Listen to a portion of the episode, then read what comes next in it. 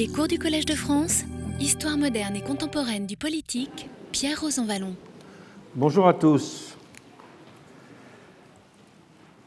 Je voudrais, euh, pendant cette heure de cours, examiner les conséquences qu'a eu le déni du pouvoir exécutif, en prenant comme exemple de ce déni le pays dans lequel il a été le plus marqué, à savoir le cas français, et expliquer ce qu'on pourrait appeler la schizophrénie française, c'est-à-dire le fait que le culte du pouvoir impersonnel y a voisiné avec les formes de personnalisation les plus extrêmes.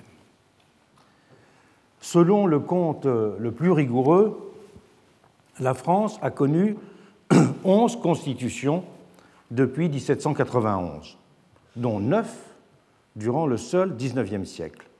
Et encore, ce compte n'inclut-il pas les révisions partielles qui ont pu notablement en modifier le contenu. Il a, en conséquence, été habituel de parler à propos de l'histoire politique et constitutionnelle française de, je cite François Furet, véritable répertoire de tous les régimes imaginables, ou, je cite Georges Vedel, de musée des formes politiques. Monarchie, république, empire, monocamérisme ou bicamérisme, suffrage universel ou suffrage restreint, élection directe ou élection à deux degrés, scrutin de liste, scrutin d'arrondissement, majoritaire, à deux tours, proportionnel, régime conventionnel, régime présidentiel, régime parlementaire, le répertoire des expériences françaises paraît en effet bien avoir dressé le catalogue de tous les possibles. Mais derrière cette apparente diversité, c'est autour de deux pôles majeurs qu'ont en fait toujours oscillé les régimes successifs. Georges Vedel avait ainsi noté, je le cite, que la prétendue expérience française était une fable et qu'en fin de compte, elle s'était ramenée à la plus morose et à la plus archaïque des alternances, du règne du monarque au règne des députés, du règne des députés au règne du monarque, et de parler même du même coup d'inexpérience constitutionnelle française pour souligner que la succession des régimes n'avait nullement été au service d'un apprentissage progressif de la démocratie dans l'Hexagone. Je partage ce constat, mais il me semble nécessaire de définir autrement les deux termes de cette alternance. C'est entre l'utopie d'un pouvoir impersonnel et l'hyper-personnalisation de celui-ci qu'a plus précisément oscillé le modèle français. Entre le gouvernement d'assemblée et les formes de démocratie plébiscitaire et illibérale, pour dire les choses en termes plus institutionnels. C'est bien en effet dans les modalités de son rapport au pouvoir exécutif que s'est déployée au premier chef la spécificité française de la Révolution à la fin du XIXe siècle. Le déni du pouvoir exécutif et la religion de la dépersonnalisation ont ainsi alterné en France avec son expansion illibérale et le culte césarien de l'homme-peuple. Les deux pôles de cette oscillation ont fait système pour entraver le progrès démocratique. Il est donc essentiel d'en rappeler les termes et le mécanisme. En l'an 3, l'idée que le pouvoir exécutif devait être totalement subordonné au législatif restait dominante. Le projet présenté par Thibaudeau, projet de constitution, notait ainsi abruptement la Convention ne doit pas abandonner dans ce moment les rênes du gouvernement à des mains étrangères. Elle ne pourrait s'en dessaisir sans danger. On restait ainsi fidèle au modèle d'un gouvernement organisé dans le corps législatif représentatif, dans la continuité avec le type de rapport institué en 1793 entre la Convention et le Comité de salut public. Si le cadre intellectuel restait inchangé, les thermidoriens entendaient cependant, en même temps, rompre avec les dérives de ce comité de salut public. Ils appelaient ainsi, politiquement et pourrait-on dire socialement de leur vœu, un gouvernement ferme. C'était une expression employée à l'époque. Ferme et réactif, capable d'instaurer un retour à l'ordre et de juguler les mouvements populaires, tout en souhaitant qu'il ne présente pas de menace pour les libertés. La solution, elle était en l'an 3 d'instaurer une sorte de dualisme exécutif. Et c'est ce que mettra en place la Constitution de l'an 3. D'un côté, la formation d'un directoire de cinq membres, exprimant la pensée du gouvernement, de l'autre, des ministres soumis aux ordres de ce directoire, révocables à sa volonté, chargés, selon la formule constitutionnelle, des détails de l'administration. Le directoire était une instance délibérante, alors qu'il était précisé que les ministres ne forment point un conseil. C'est donc à distance d'un pouvoir ministériel, toujours suspecté de faire renaître l'ancien régime, qu'une forme d'exécutif moderne a de la sorte commencé à être acclimatée en France. Exécutif, c'est ça le point important, pensé sous une forme indissociablement collégiale et continuellement renouvelée, avec la nomination d'un nouveau membre chaque année, pardon, assurant de la sorte une sorte de dépersonnalisation radicale de l'institution qui écartait le spectre de la réapparition d'une figure royale. Et l'on sait le rôle qu'avait joué la rumeur d'un Robespierre désirant se faire roi dans son élimination. L'idée d'un pouvoir personnel, quelle qu'en soit la nature, n'avait en effet cessé d'être énergiquement repoussée pendant la Révolution, et il faut en rappeler les termes. Après la chute de la monarchie, en 1792, cette aversion s'était naturellement renforcée. Au moment où s'était formée la Convention nationale, en septembre, il y avait ainsi eu une réaction de rejet viscéral lorsque Manuel avait proposé que le, président de la Convention prenne le titre de président de la France et qu'il incarne la dignité et la grandeur des institutions révolutionnaires en siégeant au Palais des Tuileries. Couton avait alors résumé l'état d'esprit général en répliquant vertement à Manuel Ce n'est pas la royauté seulement qu'il importe d'écarter notre Constitution, c'est toute espèce de puissance individuelle qui tendrait à restreindre les droits du peuple et blesserait les principes de l'égalité. Dans un premier temps, l'enlisement du directoire, lorsqu'il fut jugé irréversible, ne remit pourtant pas en cause la formule collégiale. Les travaux préparatoires de la Constitution de l'an 8 avaient ainsi conjugué au pluriel l'existence du consulat, comme si le premier des trois consuls, même s'il avait des prérogatives considérables, restait tout de même entouré. Pourtant, Barras proposera d'instituer un président de la République, à ce moment-là en l'an 8. Et c'est la première fois que la formule était utilisée, président de la République. Mais il n'avait pas été suivi. L'heure n'était pas encore venue de penser au singulier l'exécutif démocratique. Même si c'est d'abord la prétention de ce personnage, Barras, occuper un tel poste que Bonaparte avait taxé de ridicule, qui avait conduit les contemporains à ne pas sérieusement considérer sa proposition. C'était donc par sa propre détermination et sa capacité à éliminer les résistances à son ascension que le premier consul devint progressivement le seul maître de l'exécutif renvoyant le législatif une fonction décorative.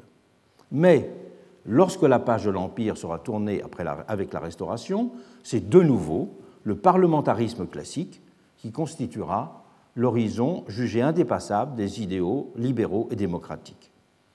Une expérience inédite s'est interrompue, détruite dès 1802 par sa dérive, qui en avait fait l'héritière des formules du passé et non l'annonciatrice d'une figure d'avenir.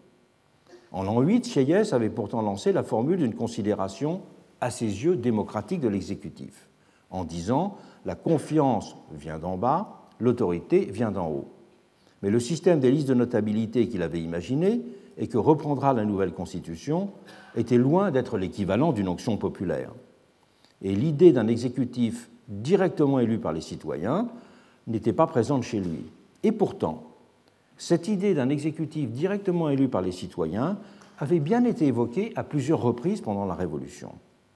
D'abord par Condorcet.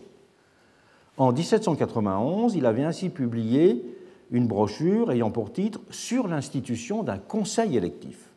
Il avait l'idée d'une collégialité, mais bien le premier à avoir formulé l'idée d'un pouvoir exécutif élu.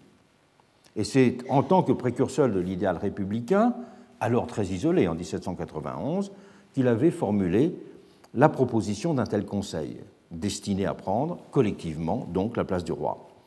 conseil qui aurait dû être composé pour lui de personnes, je le cite, choisies par les mêmes électeurs que les membres des législatures. Les citoyens auraient voté à la fois pour le législatif et pour l'exécutif. Le pouvoir exécutif devait donc être à ses yeux l'égal en légitimité du pouvoir législatif. Il précisera deux ans plus tard cette idée dans son fameux projet de constitution présenté en février 1793. Il y notait que ce conseil exécutif devait être composé de sept ministres et d'un secrétaire. Mais s'il voulait que euh, ces ministres soient élus immédiatement par les citoyens de la République dans les assemblées primaires, il n'envisageait cependant pas de mettre un chef à leur tête, gardant bien une formule complètement collégiale. Et il considérait que ce Conseil devait être présidé alternativement par chacun des ministres, le président en étant changé tous les 15 jours. C'est ainsi, avec Condorcet, qu'est esquissée pour la première fois l'idée d'un exécutif ayant une consistance propre et appelé de ce fait à être consacré par les urnes. Et dans son exposition des principes et des motifs du plan de constitution, auquel je viens de faire référence, de février 1793, il avait noté en ce sens les membres du Conseil ne sont point élus par le corps législatif, puisqu'ils sont les officiers du peuple et non ceux de ses représentants, c'est-à-dire les choses de la façon la plus claire. L'idée ne sera ensuite reprise qu'une seule fois en l'an 3 par Fréron. Lui aussi plaidera pour une séparation des deux pouvoirs exécutifs et législatifs, constatant l'effet désastreux qu'avait eu leur confusion dans la période précédente et la liberté et la démocratie le conduisaient à inviter ses collègues parlementaires à retirer, je le cite, de leurs mains inviolables un pouvoir exécutif qui devait dorénavant être confié à des mains responsables. Responsabilité qui ne pouvait procéder pour lui que d'une élection populaire. C'est donc par là, pourrait-on dire par un biais libéral, qu'il appelait à une procédure démocratique de nomination, pour qu'il y ait un exercice possible de la responsabilité. Mais c'était un discours qui était alors encore inaudible. Et le modèle du gouvernement d'assemblée continuera à constituer l'horizon indépassable pour les esprits révolutionnaires à la veille de l'an 8. Voyons quelles sont les utopies sous-jacentes au gouvernement d'assemblée. Le caractère démocratique du gouvernement d'assemblée était jugé essentiellement lié à son double caractère d'impersonnalité libératrice. Impersonnalité institutionnelle d'abord, tenant au caractère intrinsèque du législatif et au déni de la consistance propre de l'exécutif, suspecté de conduire inéluctablement à la constitution d'un pouvoir personnalisé et donc structurellement dominateur. J'ai déjà longuement développé euh, ce point mais impersonnalité substantielle aussi d'autre part, dérivant du règne conséquent de la volonté générale. L'âge de la domination fondé sur le présupposé d'une extériorité entre gouverné et gouvernant était donc de cette façon aussi déclaré clos, sauf à réapparaître sous les espèces d'un dysfonctionnement représentatif de nouveaux créateurs d'un écart coupable. Extériorité impensable est donc déclarée aussitôt impossible. D'où l'obsession d'organiser un monde dans lequel elles paraissent être définitivement conjurées. Monde dont la Révolution française a exploré les conditions de réalisation sur un triple mode. Dans l'ordre d'abord de l'organisation de la représentation nationale, en la voulant confondue avec la société sous les espèces d'une puissance d'incarnation. Au-delà des dispositifs techniques ponctuels visant à la mise en place d'un régime plus fidèlement représentatif, c'est l'hypothèse d'une superposition possible et nécessaire entre les deux sphères du pouvoir et de la société qui a donc aussi constitué l'horizon de la politique révolutionnaire. En 1793 et 1794, de façon particulièrement éclatante, n'a ainsi cessé d'être affirmé un idéal de fusion entre le peuple et ses élus. Et la critique des dysfonctionnements du système représentatif a alors conduit à voir dans l'identification du peuple au pouvoir la condition de son plein accomplissement en tant que souverain. Et si Robespierre instruisait encore en 1792 le procès du despotisme représentatif, selon une formule très commune, il a ensuite légitimé à l'inverse son action en partant du présupposé de la fusion entre le peuple et la Convention. Cette Convention étant même définie par lui comme un simple, je le cite, abrégé du peuple. Et les montagnards iront jusqu'à noter dans cet esprit qu'il constituait, je les cite, le corps vivant de l'opinion publique. La fabrication d'un homme nouveau sera en second lieu évoquée pour définir les, constitutions, les conditions de possibilité d'une société parfaitement accordée aux institutions. Dans son travail sur euh, l'instruction publique, Mirabeau avait été l'un des premiers à formuler cette ambition en appelant ses concitoyens, je le cite, à combler l'intervalle immense mis entre l'état des choses et celui des habitudes. Et les multiples plans d'éducation qui seront publiés pendant la Révolution reprendront cette antienne de la nécessaire formation d'un individu citoyen accordé aux exigences d'une collectivité une. Et le terme de régénération, concept clé du discours révolutionnaire, avec la charge énergétique qu'il évoquait sensiblement, a alors traduit cet impératif de l'avènement d'un monde débarrassé de ses adhérences au passé. Avec lui, la formation d'un pouvoir-société était aussi indexée sur l'oubli de l'individu dans le citoyen. On pensera encore conjurer l'écart du pouvoir à la société d'une troisième façon, en expulsant de la réalité les dissidents politiques, ceux qui rendent possible, en la contestant, l'action du pouvoir, en les traitant d'ennemis du peuple ou d'agents de l'étranger. Et tout écart entre le pouvoir et la société a été longtemps rapporté à la présence d'une extériorité radicale et ou pernicieuse, celle de l'étranger, du criminel, de l'ennemi intérieur. Ce n'était donc plus au dysfonctionnement d'un système qui était rapporté les inaccomplissements de la promesse démocratique, mais à l'existence d'un ver dans le fruit qui, disons, dénaturait le monde social. Ces modalités institutionnelles et substantielles de l'impersonnalité, prenant le visage d'un gouvernement d'assemblée, échoueront cependant à produire leur effet libérateur et ouvrir les portes d'un nouveau monde démocratique pendant la période révolutionnaire. Du fait du rejet de la contrainte terroriste que cette impersonnalité avait fini par impliquer d'abord, provoquant la réaction thermidorienne, mais aussi et surtout du fait des illusions qui sous-tendaient sa figure même. D'où, pourrait-on dire, l'avènement mécanique de Bonaparte. Avec Bonaparte, la rupture sera double. Il s'imposera d'abord comme expression d'un nouveau régime plus immédiatement sensible de la volonté, succédant à la précédente aspiration vers l'abstraction du processus révolutionnaire et au retournement de cette, abstraction sous les espèces de l'impuissance thermidorienne. Le général en chef de l'armée d'Italie avait bien compris sur ce point que la volonté générale était loin d'épuiser l'aspiration moderne à façonner le monde. J'ai déjà développé ce point dans la deuxième heure d'introduction à ce cours et je n'y reviens donc pas. Mais Bonaparte a aussi proposé un autre régime d'incarnation, lui aussi plus immédiatement sensible. C'est sur le mode d'une personnalisation du pouvoir qu'il a entendu réaliser les objectifs non atteints par l'impersonnalité institutionnelle et substantielle. Il a de la sorte opéré une sorte de révolution dans la révolution. Pour bien prendre la mesure de ce retournement, il peut être utile de distinguer les phénomènes de personnalisation du pouvoir, ceux d'individualisation du pouvoir et ceux de présidentialisation du pouvoir. La personnalisation a une dimension en fait essentiellement institutionnelle. Elle traduit le fait que le détenteur d'un pouvoir institutionnel est un individu.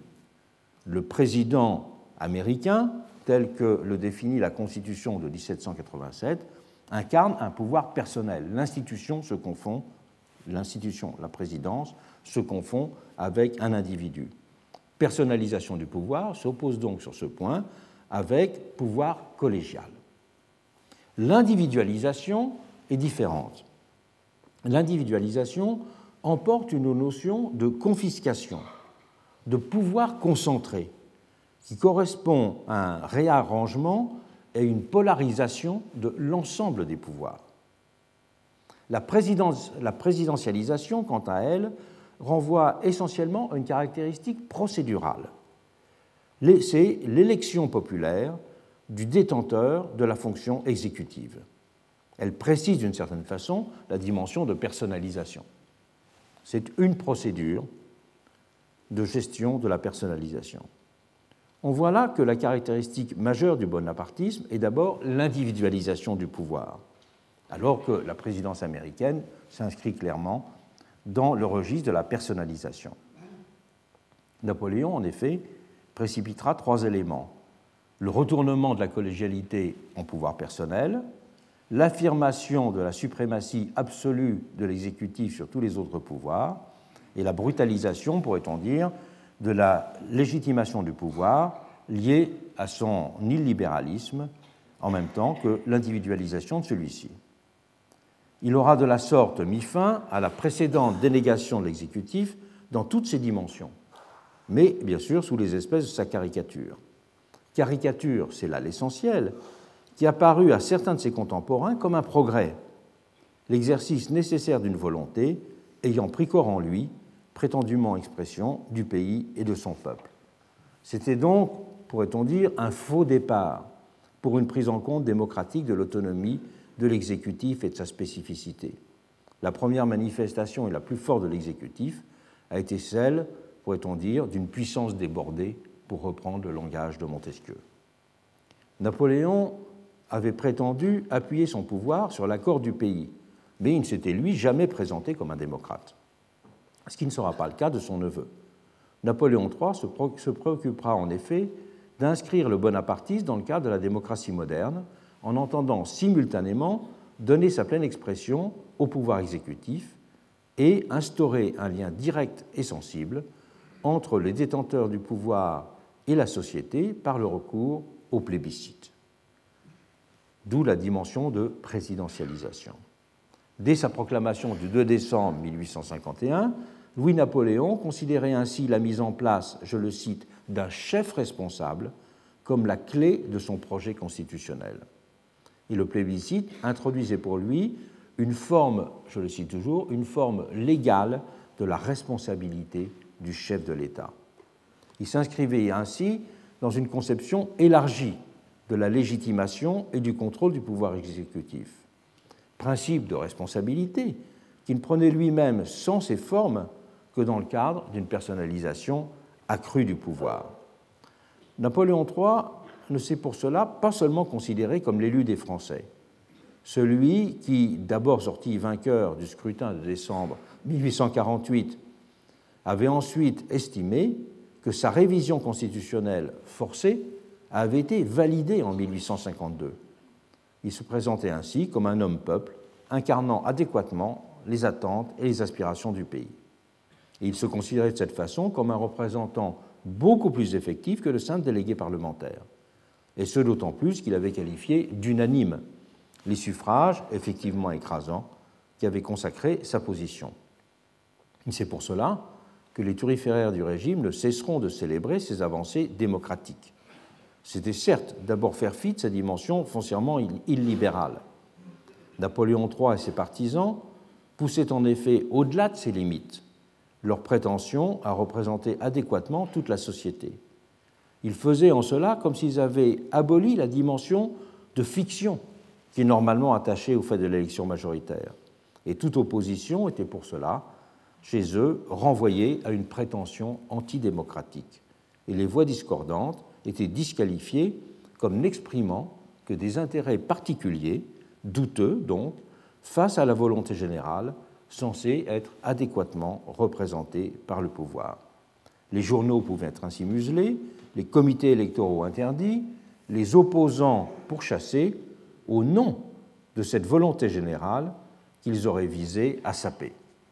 Le trait marquant de ce césarisme était en effet que les libertés publiques y étaient réduites au nom même d'une certaine conception de l'exigence démocratique. Il ne s'agissait nullement d'une simple contradiction interne au régime. La démocratie illibérale qu'il incarnait procédait en effet d'une pathologie interne à une certaine formulation de l'idée démocratique et du pouvoir exécutif. Elle procédait aux trois éléments. La prétention d'abord à réduire l'indétermination démocratique par une philosophie et une pratique de la représentation-incarnation. L'affirmation, en second lieu, de l'illégitimité de toute définition du public qui déborde l'espace des institutions légales. Et le rejet, en troisième lieu, de tous les corps intermédiaires politiques accusés de perturber l'expression authentique de la volonté générale. La démocratie illibérale radicalisait de la sorte le monisme révolutionnaire français sous les espèces de la suprématie de l'exécutif, ce qui faisait évidemment la différence, tout en l'associant à une résolution utopique du problème de la représentation. Cet illibéralisme structurel a distingué le césarisme bonapartisme d'un simple présidentialisme aux tendances autoritaires. Mais le régime ira plus loin encore, bien sûr, puisqu'il justifiera le rétablissement d'un empire héréditaire. Il rompra là avec l'idéal républicain lui-même et rabaissera la vie de la démocratie à la formulation d'une sorte de contrat primitif entre un peuple et une dynastie. Après la chute du régime, en 1870 d'ailleurs, le mouvement bonapartiste reprendra cette question et se divisera sur ce point. S'il se fera globalement l'apôtre de l'utilisation du référendum et de l'élection populaire de l'exécutif, il joindra sa voix à tous les mouvements antiparlementaires en cela, mais il laissera apparaître deux sensibilités. D'un côté, ce qu'on a appelé les impérialistes, qui continueront de faire du plébiscite la clé de leur doctrine et entendront donc limiter l'intervention directe du peuple à la consécration du régime et de son chef. Paul Granier de Cassagnac sera leur chef de file. Mais de l'autre, Cuneo d'Ornano et ses amis évolueront vers le modèle d'une république référendaire, le plébiscite constituant étant fondateur, mais s'élargissant ensuite à une élection régulière au suffrage universel du président de la République et à la mise en place d'un système dense de référendums législatifs et communaux. Il y a donc dans l'héritage du césarisme à la fois, pourrait-on dire, la République plébiscitaire et à la fois le retour à la vision impériale. Mais mis à part cette deuxième sensibilité de transition, celle de Cuneo d'Ornano, qui restait tout de même marginale, on peut considérer que le césarisme bonapartisme euh, n'a que partiellement ouvert la voie au présidentialisme moderne. Il faut comprendre ensuite de quelle manière la Troisième République a cherché de façon forcenée à retourner à la dépersonnalisation. Sous le Second Empire, les opposants à l'empereur n'avaient pas eu l'intelligence de leur critique. Ils avaient dénoncé avec force, mais avec raison, l'illibéralisme du régime. Mais ils avaient été incapables de théoriser le rejet de ces, de ces prétentions démocratiques au nom d'une vision positive de la démocratie qu'ils auraient eux-mêmes défendue. Face aux champions du régime qui faisaient valoir le retour au suffrage universel, effectivement sérieusement mis à mal par la loi de novembre 1850, et l'hommage rendu à la souveraineté du peuple par l'usage des plébiscites, il répliquait seulement qu'il s'agissait d'un suffrage manipulé. Ils étaient donc loin de comprendre aussi qu'ils devaient repenser sur d'autres bases que celles du régime l'exercice du pouvoir démocratique, du pouvoir exécutif en démocratie. Et ils firent pour cela simplement retour à la vision la plus étroite qui soit du gouvernement d'Assemblée. Le grand tournant, on le sait, a été pris après la crise du 16 mai 1877. Je rappelle brièvement les termes. MacMahon était alors président de la République, succédant en 1873 à Thiers. Le 8 mars 1876, l'Assemblée nationale sortante, celle qui avait été élue en 1871, avait transmis ses pouvoirs aux deux nouvelles chambres, le Sénat présidé par un orléaniste et la Chambre des députés présidée par un républicain modéré, il s'agissait de Jules Grévy. Et les relations avec un président ultra-conservateur s'étaient vite avérées très tendues. Les objets de discorde portaient sur la question religieuse, très euh, prégnante à l'époque, autant que sur l'organisation des pouvoirs publics, ou même portant sur des problèmes symboliques, comme celui de l'amnistie des communards, par exemple. Mais c'était en fait euh, la question même du régime qui était en cause. MacMahon et ses partisans, à cette période, croyaient encore à la possibilité de restaurer un régime conservateur autoritaire et d'en finir avec la République et le parlementarisme. Et c'est la crise du 16 mai qui allait lever cette hypothèque. Constatant que Jules Simon, le chef du gouvernement, était devenu minoritaire à la Chambre, MacMahon le contraignit à la démission le 16 mai.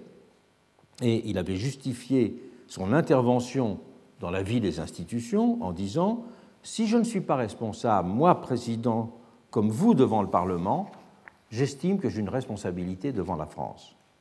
Et sous l'impulsion de Gambetta, la Chambre des députés avait alors voté un ordre du jour estimant que, je cite, la prépondérance du pouvoir parlementaire s'exerçant par la responsabilité ministérielle était la première condition du gouvernement du pays par le pays. Et c'était cela que les lois constitutionnelles de 1875 avaient eu pour but d'établir. Et l'épreuve de force était donc engagée.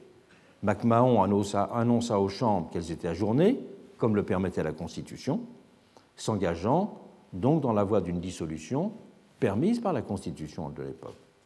Et la victoire du camp républicain aux élections d'octobre 1877 tranchera et de fait redéfinira le régime en obligeant le président à renoncer à l'avenir à l'exercice d'une de ses prérogatives les plus manifestes. Et l'hypothèque d'un retour à un ordre conservateur autoritaire avait été levée avec l'adoption d'un parlementarisme triomphant. C'est bien en effet le régime parlementaire qui avait été le vainqueur, marqué par l'obsession d'écarter désormais les personnalités excessives selon le mot fameux de Gambetta. Et la liste des présidents du Conseil suffit à témoigner du succès de l'opération de dépersonnalisation. 50 ministères se succéderont de 1876 à 1914, sous huit présidents de la République. Les grandes figures du monde républicain n'ont occupé qu'une place relativement secondaire dans le dispositif gouvernemental de cette période. Gambetta, Léon Bourgeois ou Émile Combes n'ont été présidents du Conseil qu'à une seule reprise. Jules Ferry le sera deux fois. En revanche, les plus obscurs, Charles Dupuis, Jules Dufort, le seront à cinq reprises. Et Alexandre Ribot à quatre. Il faut vraiment être un bon spécialiste de la période pour avoir entendu parler d'Ernest de Cissé, de Grimaudet de Rochebouette, de Pierre Tirard, de Jean Sarien ou d'Ernest Moniz, qui furent pourtant chacun chefs du gouvernement sous la Troisième République, avant 1914. C'est à la Chambre des députés et au Sénat, en effet, que tout se jouait. Et c'est là que se manifestait l'activité et l'influence des grands noms. Tout s'est ainsi alors passé comme s'il y avait eu une préférence pour le choix de personnalités faibles pour exercer les responsabilités gouvernementales.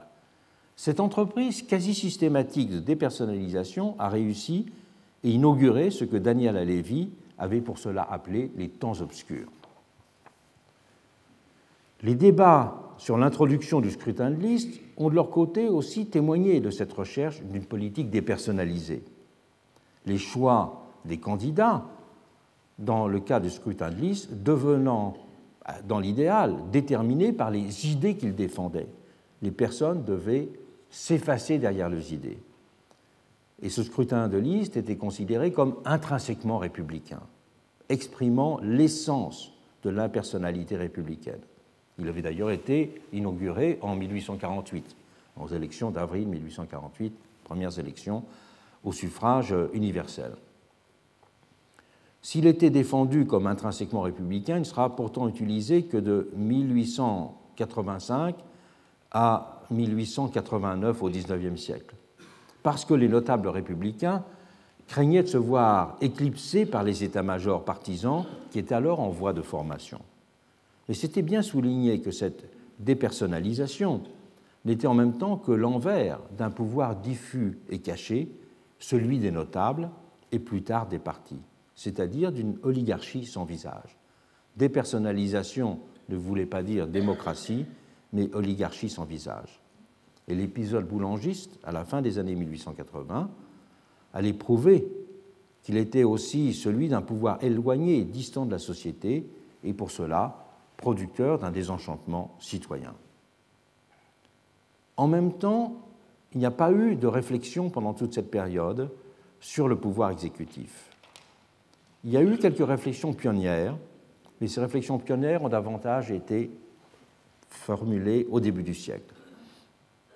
Il faut d'abord comprendre que la première réflexion sur le pouvoir exécutif chez les libéraux n'a pas été une réflexion sur le contenu du pouvoir exécutif, mais sur la dimension du pouvoir exécutif.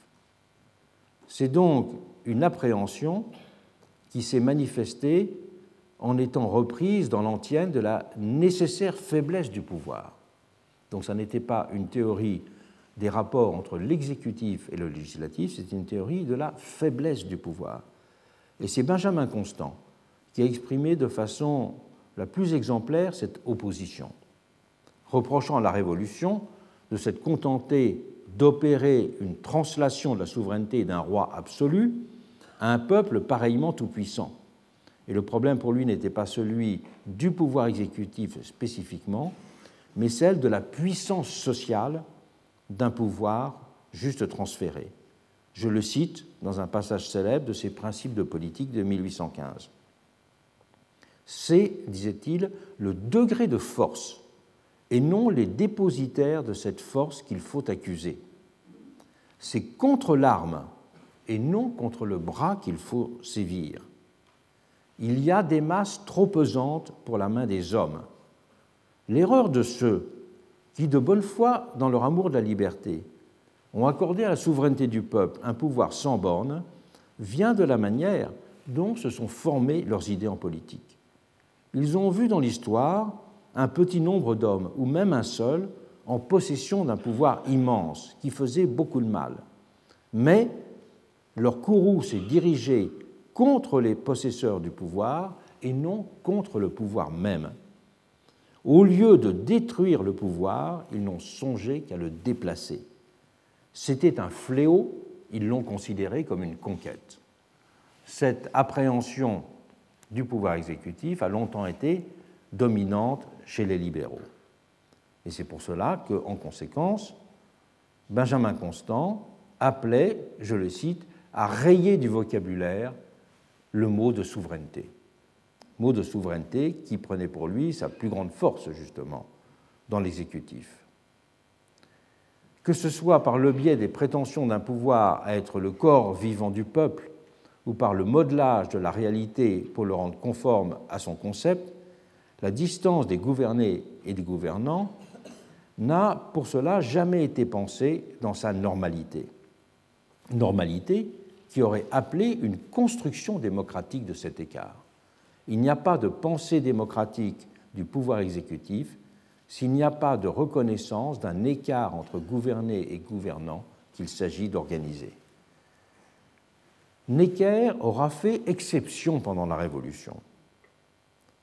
Il est le seul à avoir formulé une réflexion construite sur le pouvoir exécutif.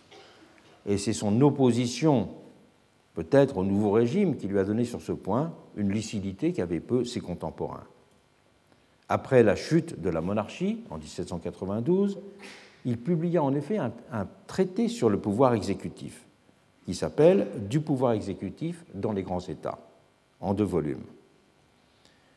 Et il publia en même temps, dans d'autres euh, ouvrages dispersés, des réflexions générales sur la Révolution, dans lesquels il montrera l'incontournable spécificité de ce pouvoir qui avait été mis hors champ de la pensée politique par les hommes de 1789. Il est donc important de retourner vers cette réflexion pionnière de Necker. Voilà ce qu'il dit au début de son ouvrage. La grande source des erreurs philosophiques, a-t-il souligné, est le peu d'attention qu'on a donné au principe de subordination dans les grands États c'est le peu de réflexion qu'on a fait sur les conditions nécessaires à l'empire des lois et au maintien de la discipline sociale. Et d'ailleurs, Necker n'avait pas hésité pour cela à afficher sa sympathie pour le système présidentiel américain, alors que tout le rapprochait de l'idéal monarchique, son histoire personnelle et aussi son attachement à la monarchie anglaise. Et c'est pourquoi euh, il s'attachera dans cet ouvrage de 1792 à préciser les résultats de sa réflexion sur l'importance et la spécificité de ce pouvoir exécutif. Pouvoir exécutif qu'il qualifiait de force motrice du gouvernement, réunissant l'action à la volonté. Qualifier le pouvoir exécutif de force motrice du gouvernement, c'était évidemment une expression totalement euh, neuve à cette époque. Et il disait, quoique second en apparence, dans l'ordonnance politique, c'est le pouvoir exécutif qui joue le rôle essentiel. Et son livre, consacré au sujet, qui est indéniablement le plus original et le plus puissant de son œuvre, est pourtant passé presque inaperçu. Réception qui témoigne d'ailleurs en elle-même de l'impensé de l'époque sur le sujet. Necker y prenait en effet totalement à contre-pied les réflexions des hommes de 1789 sur la composition du corps législatif et le sens à donner aux principes représentatifs. Alors que les hommes de 89 avaient focalisé toute leur attention sur les principes de l'organisation du corps législatif et le sens à donner aux principes représentatifs, il les considérait, lui, comme tout à fait secondaires, ou du moins susceptibles d'un éventail de solutions qui pouvaient être considérées comme également satisfaisantes. Pour une raison très simple, c'est qu'à ses yeux, la fonctionnalité législatrice d'un Parlement est celle qui est première. Et c'est celle qui est simple à définir dans son objet, la production de normes. Mais cette fonctionnalité parlementaire, disait-il, n'est pas en elle-même substantiellement modifiée par le nombre de ses membres, par exemple, leur mode de nomination ou la durée de leur mandat. Sa fonctionnalité n'était pas absorbée par sa forme. Voilà le message essentiel qu'il voulait dire. La fonctionnalité de la fonction parlementaire est première, la forme est seconde. C'était rejoindre là une vision anglaise très forte de, la dimension constitutionnelle euh, du pouvoir législatif. Et donc, ce pouvoir législatif n'est pas en lui-même substantiellement modifié par le nombre de ses membres, leur mode de nomination ou la durée de leur mandat. Alors qu'en revanche, disait-il, la constitution du pouvoir exécutif compose la principale et peut-être l'unique difficulté de tous les systèmes du gouvernement. En effet, la forme du pouvoir exécutif est ce qui définit sa fonctionnalité, alors que c'est l'inverse pour le pouvoir législatif. L'analyse de Necker est sur ce point fort éclairante.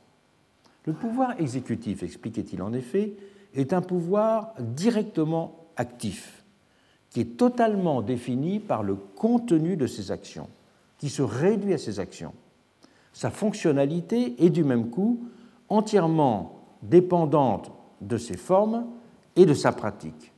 Il n'existe ce pouvoir exécutif, disait-il, que par la réunion de toutes les propriétés qui forment son essence. Il tire sa force et des secours réels qui lui sont donnés, et de l'assistance continuelle de l'habitude et de l'imagination. Il doit agir comme la nature et par des moyens visibles autant que par un ascendant inconnu. Le pouvoir exécutif, écrivait-il encore, a le même but, la même destination dans tous les gouvernements. Ainsi, l'on peut aisément décrire ses fonctions et les séparer de celles qui appartiennent exclusivement au corps législatif. Mais, poursuivait-il, quand on veut composer ce pouvoir exécutif, quand on veut faire le choix des éléments propres à constituer sa force, quand on veut s'assurer d'une action sans abus, d'un mouvement sans destruction, et quand on veut appliquer toutes ces propositions à une grande rotation, à un espace immense, on s'aperçoit des difficultés d'une pareille théorie.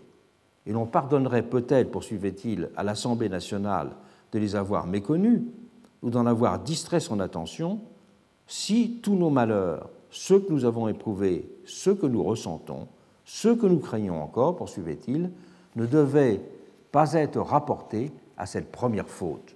Nous aurons longtemps à le regretter. Et Necker faisait ainsi œuvre de pionnier, en s'interrogeant ainsi sur les conditions d'un gouvernement simultanément efficace et libéral.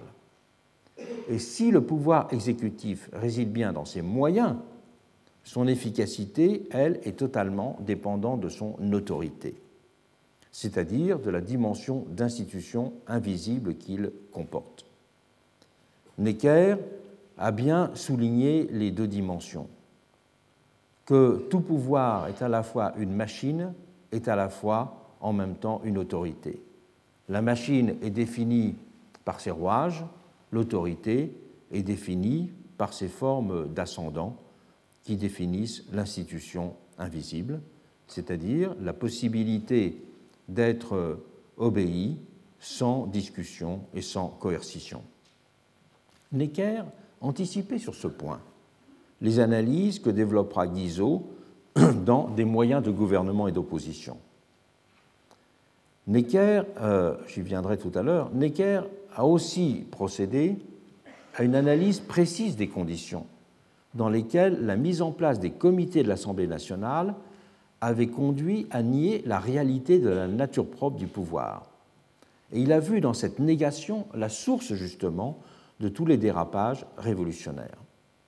Négation qu'il a significativement considérée parallèlement à l'exaltation utopique d'un peuple directement législateur. Comment maintenir dans un vaste royaume les liens mystérieux de la subordination et de l'obéissance? Voilà quelle était pour lui la question du pouvoir exécutif, en tant qu'autorité, institution invisible. Il fallait d'abord, bien sûr, pour Necker, un pouvoir unifié, en situation d'être ainsi responsable et de contribuer par là au maintien des libertés et c'était aller à contresens de la vision révolutionnaire des vertus du collectif. Il reprenait donc là, tout à l'heure, les, réflexions que je mettais tout à l'heure euh, dans la bouche de Fréron sur la question de la responsabilité. Voilà ce que disait Necker. Comment, justifiait-il, ne serait-on pas effrayé de l'autorité sans bande d'un être collectif? Parce que cet être collectif il peut passer dans un clin d'œil d'une nature vivante à une nature abstraite. Il n'a besoin ni de compassion ni de pitié, et ne redoute pour lui-même ni condamnation ni censure.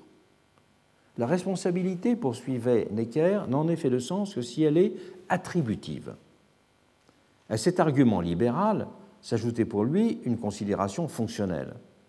Les vertus du nombre se manifestent dans la conduite d'une délibération, il y a donc une supériorité méthodologique d'une assemblée pour la délibération, tandis que l'exercice de la décision, qui ressort du registre de l'action, requiert, elle, un vecteur concentré.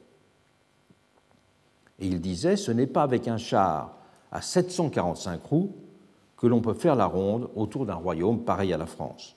La marche en serait trop lente et trop embarrassante, et l'on ne saurait se passer d'une action plus rapide pour maintenir partout l'ordre et la liberté.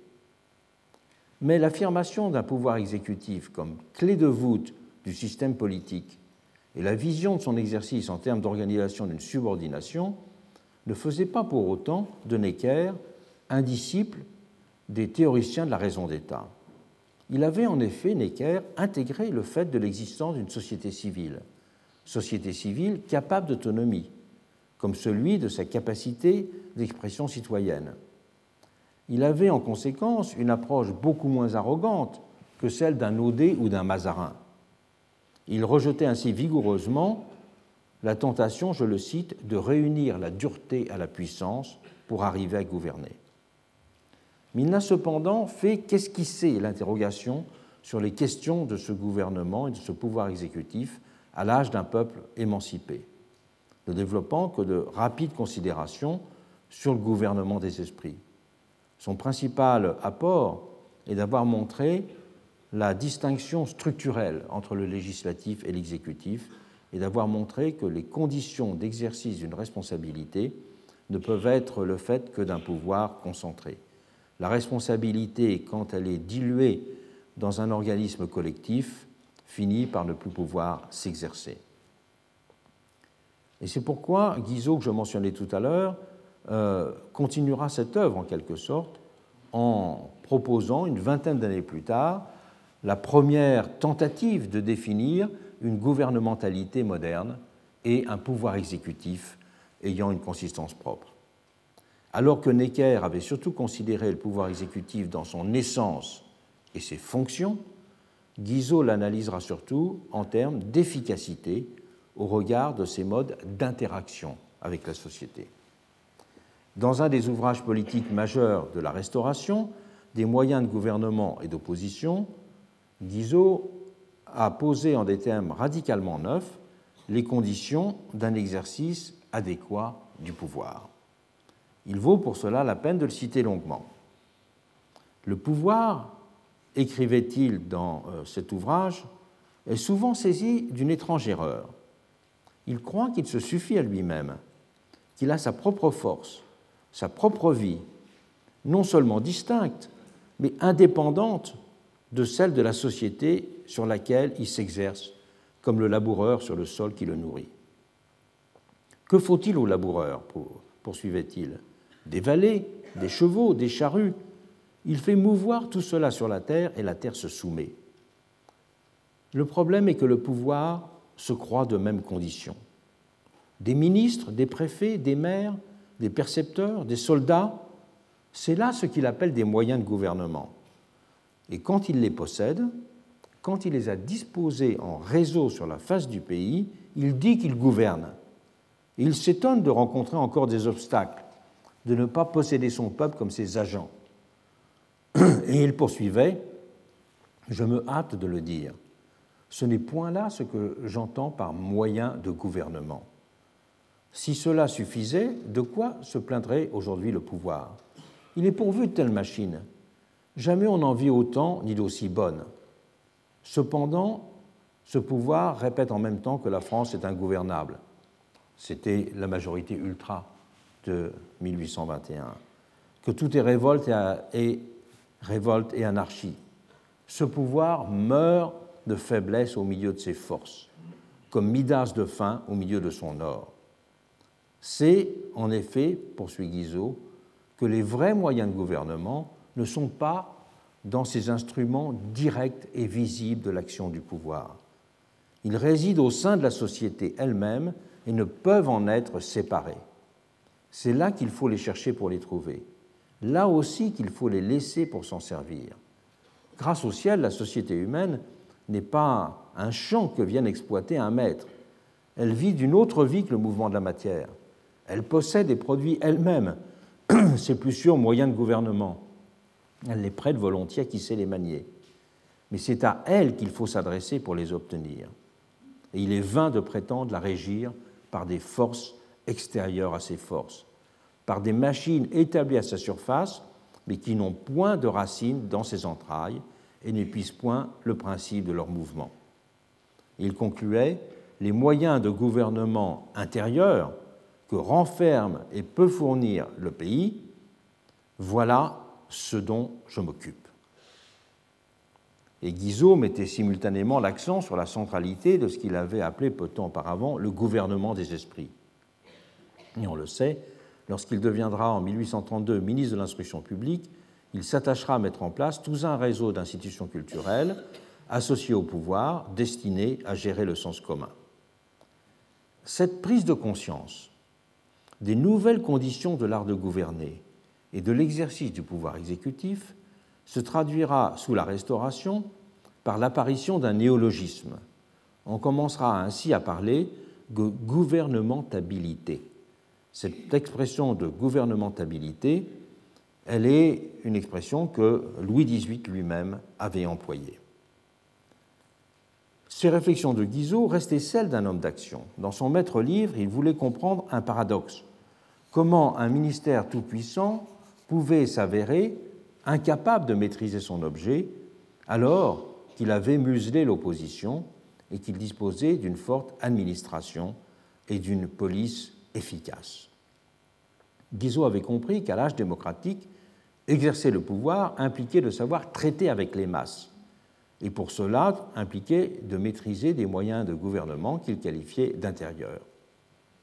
En théorie comme en fait, écrivait-il, gouvernement et société ne sont point deux êtres distincts, c'est un seul et même être. Le terme de gouvernement changeait bien sûr de sens chez lui. Gouvernement ne voulait plus dire régime en général, mais gouvernement voulait strictement dire pouvoir exécutif. Et le problème de l'ère post-napoléonienne, pardon, soulignait-il encore, était de constituer le gouvernement par l'action de la société et la société par l'action du gouvernement. Guizot voulait dire par là que la société moderne, étant structurée par un entrelac dynamique, un tissu, selon sa propre expression, d'opinions, de passions, d'intérêts, était même unie par une sorte de susceptibilité nerveuse, l'opinion, le gouvernement ne peut avoir d'efficience que s'il interagissait avec ces éléments constituant la vie des masses. C'était l'argument principal de cet ouvrage des moyens de gouvernement et d'opposition. Les, les, véritables moyens de gouvernement résident dans ses intérêts, ses passions, ses opinions, qui constituent les besoins de la société. Ils étaient, selon ses expressions, les anses par où le pouvoir doit saisir pour émouvoir les masses. Gouverner revient donc à s'insérer dans ce système des besoins, à s'y couler, en tâchant de s'y conformer dans la plus grande coïncidence possible. Et la critique des machines politiques et des moyens de gouvernement extérieurs se prolongeait ainsi chez lui en critique sociale. Si le gouvernement de 1821, le gouvernement ultra, est une machine qui tournait à vide, c'est parce que la dynastie régnante était, je le cite, sinon étrangère, du moins trop extérieure à l'existence publique, trop peu ancrée dans les besoins et dans les forces qui semblent appelées à décider du sort futur de tous. Il appelait en conséquence ses amis libéraux à apprendre à gouverner autrement, à redéfinir le pouvoir exécutif pour préparer le jour où ils arriveraient au pouvoir. C'était là, certes, un discours de gouvernant, mais Guizot avait en même temps aperçu quelque chose de vraiment neuf en pensant en termes d'interaction le rapport entre le pouvoir exécutif et la société. Mais cette réflexion restera isolée, et Guizot lui-même sera loin, une fois aux manettes du pouvoir, de suivre les conseils qu'il avait précédemment dispensés. Ne subsisteront alors, dans la vision de l'exercice du pouvoir exécutif, que l'arsenal des petites recettes, des habiletés et des roueries censées assurer une certaine conservation des positions acquises. Tandis que du côté du gouvernant, Seuls semblaient compter les changements de régime ou de majorité pour faire advenir un peuple véritablement législateur. Ces deux œuvres, ces deux réflexions, celle de Guizot et celle de Necker, ont donc en quelque sorte été ensevelies. Mais au moment où il est nécessaire de réfléchir sur le pouvoir exécutif, il est important de rappeler que euh, deux ouvrages fondamentaux ont le dernier, celui que j'ai mentionné, Guizot, eut l'originalité de penser le pouvoir exécutif sous les espèces d'une interaction, et que le premier, de ne plus le penser sous les espèces d'une fonctionnalité, mais sous les espèces essentielles d'une forme. Et de cela, nous verrons qu'il en sera fait usage plus tard, et je commencerai à en parler tout à l'heure. Avant de, reprendre directement le, fil du cours, j'aurais pu dire dans la conclusion de l'heure précédente que euh, ces analyses que j'ai commencé à présenter du pouvoir exécutif sont effectivement des analyses qu'il faudra plus tard, je le ferai plus tard, rapprocher d'analyses plus contemporaines, bien sûr sur la gouvernabilité ou la gouvernementalité et je pourrais notamment, à partir de ces critères avec lesquels j'ai apprécié le travail de Guizot et de Necker, situer euh, les réflexions contemporaines d'un Michel Foucault, par exemple, sur ces, sur ces dimensions-là. Mais il faut, les, je pense, pouvoir les resituer dans cette histoire plus longue du pouvoir exécutif, de ses conditions d'appréhension et, et de mésappréhension, pour pouvoir euh, euh, bien euh, situer ces théories et ces histoires plus contemporaines. Pour l'heure, dans l'heure présente, je voudrais surtout expliquer et essayer de comprendre comment, au tournant du XXe siècle, il y a eu une sorte de basculement faisant que le pouvoir exécutif va progressivement sortir du déni dont il avait précédemment fait l'objet. Sorti de ce déni qui va représenter donc quelque chose de très puissant pour la société française, puisqu'elle est celle qui euh, avait théorisé et pratiqué d'une certaine façon, de la façon la plus manifeste, cette dépersonnalisation du pouvoir, cette négation de l'exécutif. Je rappelle qu'au moment où, euh, en France, les gouvernements que j'ai rapidement mentionnés de la Troisième République avaient mis au premier rang des figures d'inconnus, il y avait euh, en Angleterre les grands noms de Gladstone, de Disraeli, euh, il y avait Bismarck en Allemagne. Au contraire, il y avait des formes de personnalisation et de durée de, de gouvernement de personnalités très marquantes dans d'autres pays. Mais d'une façon générale, pour bien comprendre ce tournant concernant le pouvoir exécutif, sa nature et ses ressorts, il faut d'abord rappeler euh, comment en permanence se sont toujours superposés deux types d'histoires du pouvoir exécutif. Une histoire conceptuelle et une histoire politique. L'histoire conceptuelle est justement celle du déni dont nous avons longuement exposé les fondements. Mais l'histoire politique, quant à elle, a suivi le fil des nécessités immédiates en matière de maintien de l'ordre ou de capacité d'action des régimes. Et nous avons vu comment ces deux logiques ont parfois pu se heurter de front. En France, cela avait notamment été le cas euh, dans cet endroit tournant dont j'ai parlé à plusieurs reprises, notamment quand les thermidoriens avaient entendu terminer la Révolution et instaurer un ordre conservateur parce qu'ils avaient alors bien parlé de pouvoir fort et appelé à la mise en place d'un régime capable d'autorité. Mais ces thermidoriens étaient en même temps restés intellectuellement les héritiers de la tradition légicentrique. Ils pensaient toujours en termes de parlement du même coup et non pas de pouvoir exécutif. Et c'est pour cela, dans une pratique de la manipulation parlementaire, qu'ils avaient dépensé toute leur énergie pour conduire le pays. Il y avait chez eux un divorce complet entre une théorie de façade, mal adaptée aux urgences de l'heure, et une pratique quotidienne purement tactique et cynique. Ce sera la grande contradiction du directoire. Et c'est ce grand écart qui conduira le directoire à sa perte. À partir de l'an 8, Bonaparte, comme je l'ai rappelé, instaurera ce pouvoir fort en l'inscrivant, lui, dans la pure nécessité d'une urgence institutionnelle et militaire, et renvoyant dans l'ombre les faiseurs de constitution et ceux qu'il avait baptisés avec mépris d'idéologues. Avec lui, l'histoire politique avait imprimé sa marque première. Et façonné par les seuls ressorts de l'œuvre administrative et des entreprises militaires, supposés avoir en eux-mêmes leur justification face aux attentes du peuple souverain. Après la chute de l'Empire, les esprits en France étaient retournés à leur point de départ. Et la paix européenne a fait revenir les régimes libéraux et démocratiques à leur fondement historique, la puissance de l'exécutif, redevenant partout assimilée à l'image répulsive d'un pouvoir structurellement porté aux excès.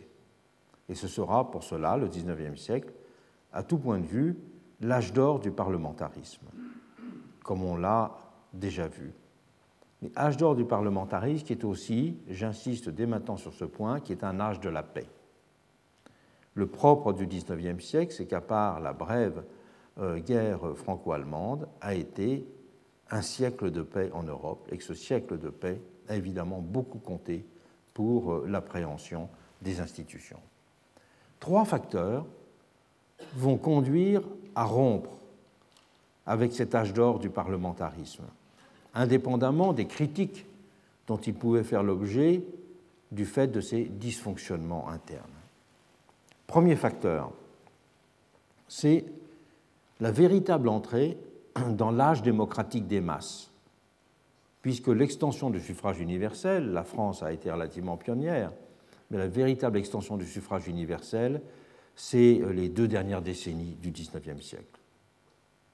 Et les classes dirigeantes, qui étaient jadis piliers d'un libéralisme parlementaire teinté d'aristocratisme, vont en conséquence progressivement lier leur obsession de recréer une tête de peuple, c'est une expression française fameuse employée après la guerre de 1870, à une nouvelle approche du pouvoir exécutif.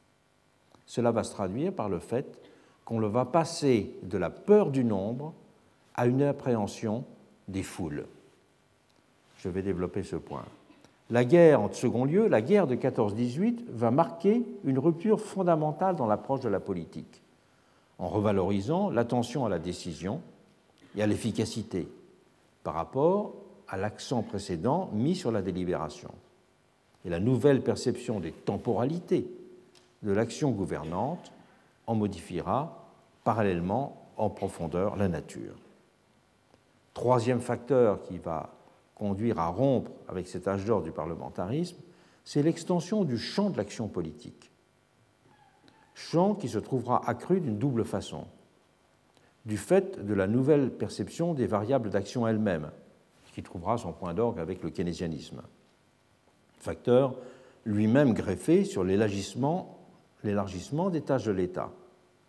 Cela se traduira par le passage à un nouveau régime de la volonté politique à l'âge d'une volonté générale tout entière exprimée dans la production de la loi, va succéder celui d'une volonté immédiatement active, portée sur des objets particuliers. Et l'objet même et l'idée même de réforme va s'en trouver redéfinie en profondeur. Commençons par euh, dire quelques mots sur ce passage de la peur du nombre à l'avènement des foules. À partir des années 1890, vont se multiplier en Europe les ouvrages consacrés aux conséquences de ce qu'on a vite appelé l'avènement d'un âge des foules, avec les menaces de dérèglement social qu'on lui associait.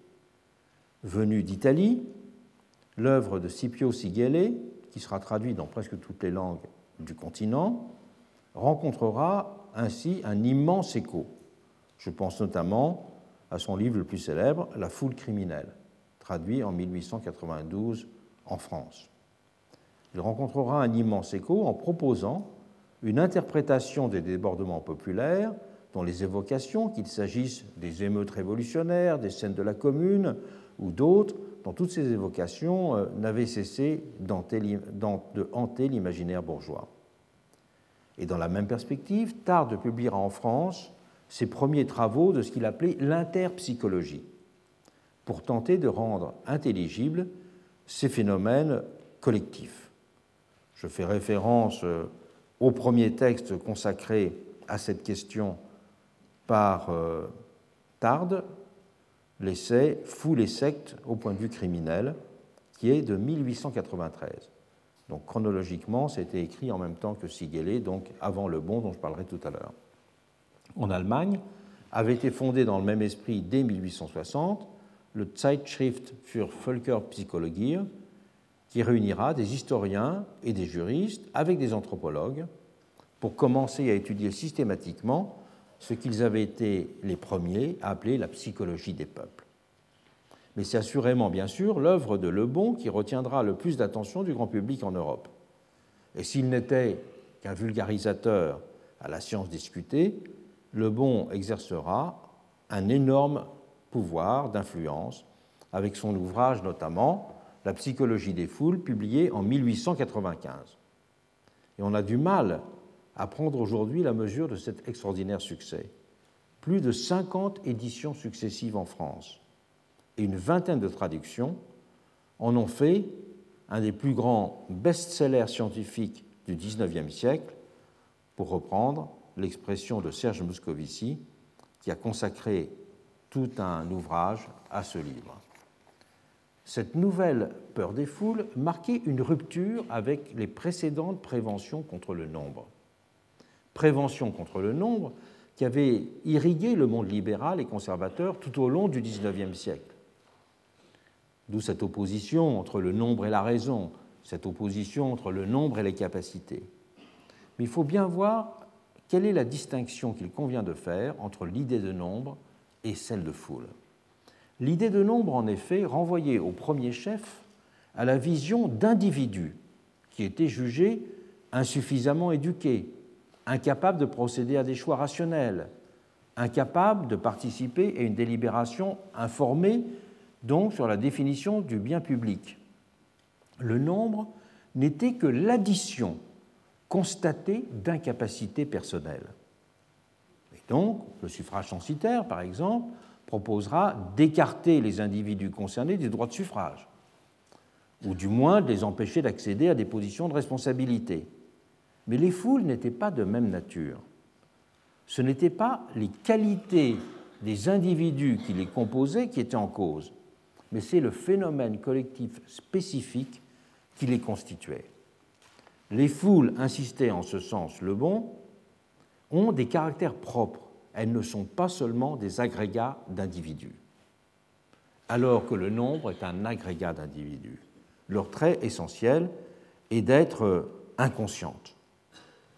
Dans l'agrégat constituant une foule, écrivait-il encore, il n'y a nullement somme et moyenne des éléments, mais combinaison et création de nouveaux caractères, de même en chimie.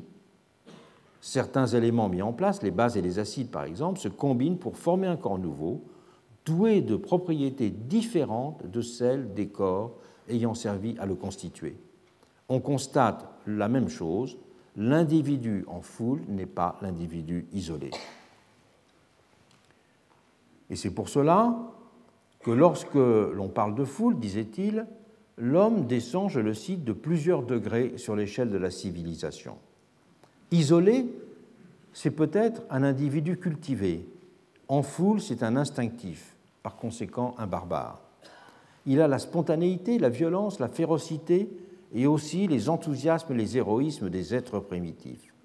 Il s'en rapproche encore, poursuit-il, par sa facilité à se laisser impressionner par des mots, des images, et conduire à des actes lésant ses intérêts les plus évidents.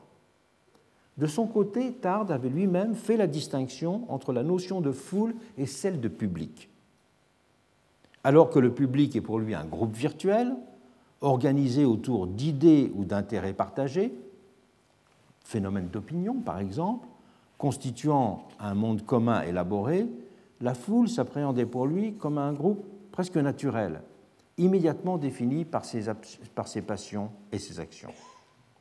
Et le public était pourtant d'une association d'individus qui possédaient des caractères communs, tandis que la foule était un être collectif sui generis. C'est en fait le bon, même si ces analyses sont moins précises que celles de Tard lorsqu'il distingue la foule et le public, mais c'est les analyses de le bon qui donneront à cette distinction son plein effet, qu'on pourrait dire médiatique, en insistant sur les conséquences politiques qui en découlaient. Si le règne des foules lui semblait inévitable, consacré qu'il était par l'avènement du suffrage universel, la science nouvelle qu'il disait fonder devait permettre à ses yeux de les rendre gouvernables. Et il disait, la connaissance de la psychologie des foules est aujourd'hui la première ressource de l'homme d'État qui veut, non pas les gouverner, disait-il, la chose est bien difficile, mais tout au moins ne pas être trop gouverné par elles. Pour le bon, le propre de ces foules était d'être irrationnel, gouverné par l'imagination, et donc aisément manipulable par d'habiles meneurs. Et il faisait l'analyse des meneurs de foules criminelles, des meneurs de foules revendicatives, des meneurs de foules électorales. C'était toujours des meneurs qui tiraient les ficelles dans le monde moderne. Ces meneurs, soulignait-il abruptement, tendent aujourd'hui à remplacer progressivement les pouvoirs publics à mesure que ces derniers se laissent discuter et affaiblir. Grâce à, à leur tyrannie, ces nouveaux maîtres obtiennent des foules une docilité beaucoup plus complète que n'en obtint aucun gouvernement. Et donc, ça n'était plus du tout le raisonnement sur euh, les limites du suffrage universel, sur euh, l'irrationalité de personnes encore incapables. C'était un autre phénomène.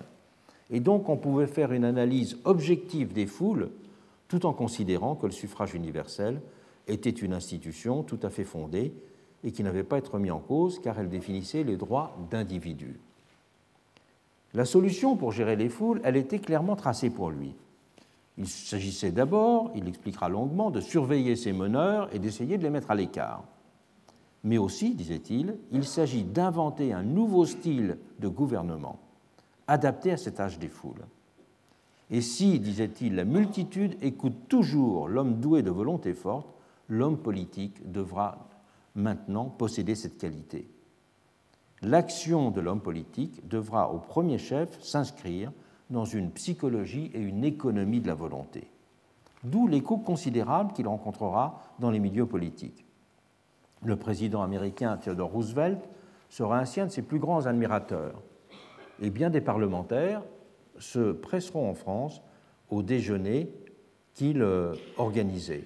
Aristide Briand, Georges Clémenceau, Paul Deschanel, Édouard Herriot, Raymond Poincaré, André Tardieu feront partie de ces lecteurs enthousiastes et participeront à ces rencontres et verront dans ses écrits la clé de la politique moderne. Et plus tard, il comptera aussi bien Lénine, Mussolini et Hitler que De Gaulle parmi ses lecteurs attentifs, chacun de ces personnages ayant commenté Le Bon. Le Bon concluait d'abord de ses analyses que le précédent âge d'or du parlementarisme était totalement terminé. D'abord parce que les assemblées parlementaires pouvaient elles-mêmes présenter dans certains cas le caractère de foules instables, irrationnelles. Et donc il analysait euh, ces foules parlementaires euh, avec le, il les lisait avec le regard, je dirais, de l'antiparlementarisme de l'époque. Mais surtout, disait-il, parce que euh, ces assemblées parlementaires n'apparaissent pas comme l'expression d'une volonté visible et unifiée. Les démocraties devaient donc dorénavant s'organiser autour d'un exécutif fort, car un exécutif personnalise et rend visible la volonté, et qu'il soit appuyé, bien sûr, sur une majorité parlementaire durablement constituée, et non plus sur des majorités continuellement changeantes comme sous la Troisième République. Et le renforcement du pouvoir exécutif qu'il appelait de ses voeux dans les démocraties lui paraissait d'autant plus nécessaire que l'âge des foules menaçait de conduire mécaniquement une montée des dictatures. Il publiera sur ce point des réflexions prémonitoires.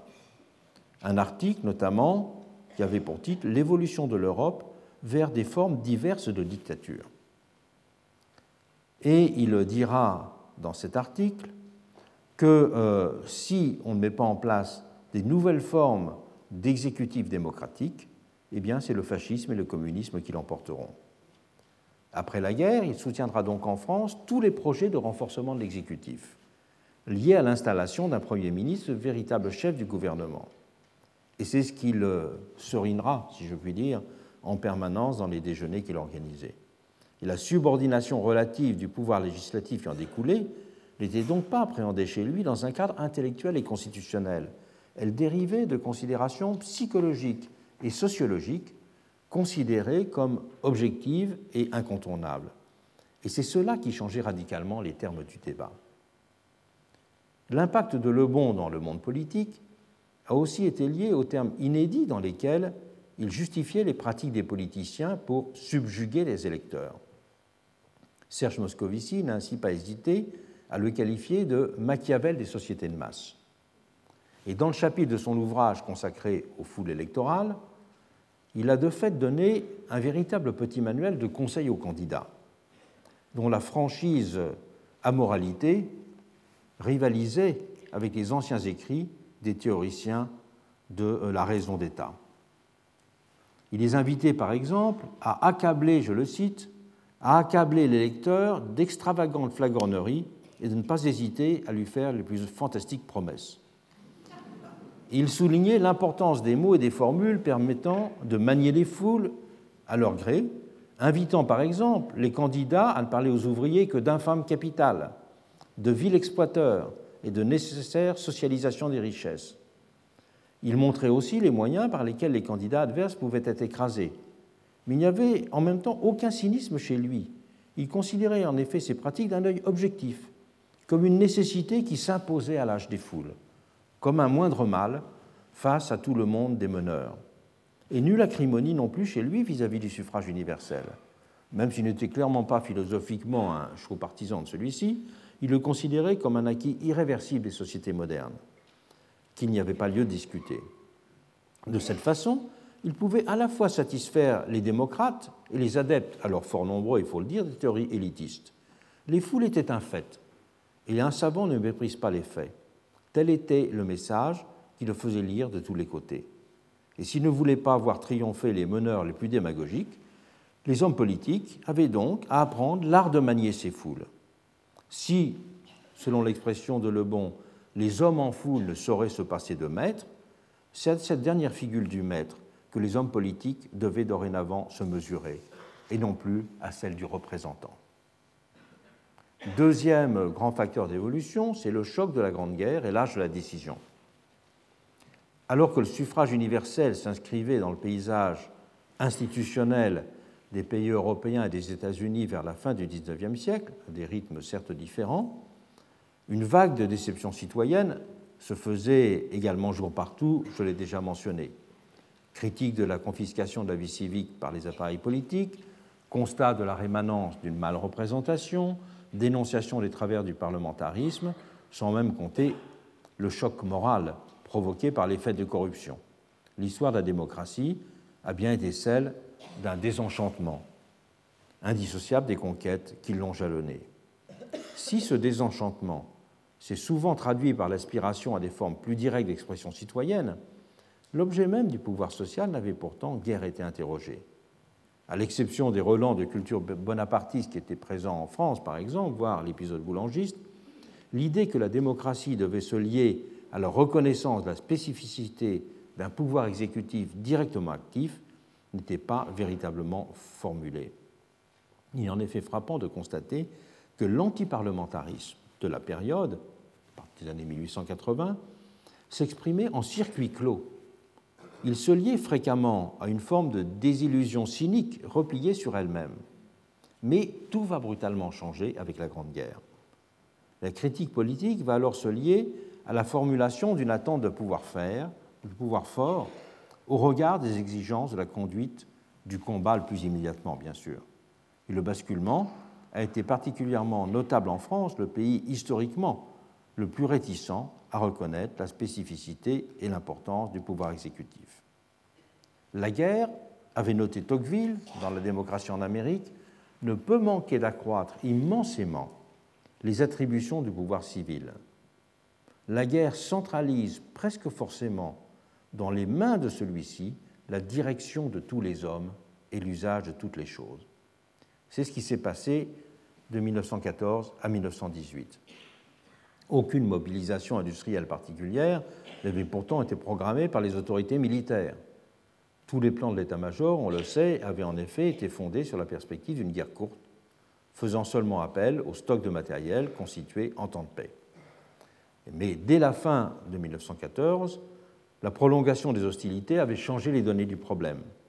Il fallait, il fallait réviser tous les programmes d'approvisionnement en armes et en munitions, gérer des situations de pénurie, organiser des réquisitions, assurer la subsistance quotidienne de la population dans un contexte de désorganisation de la production.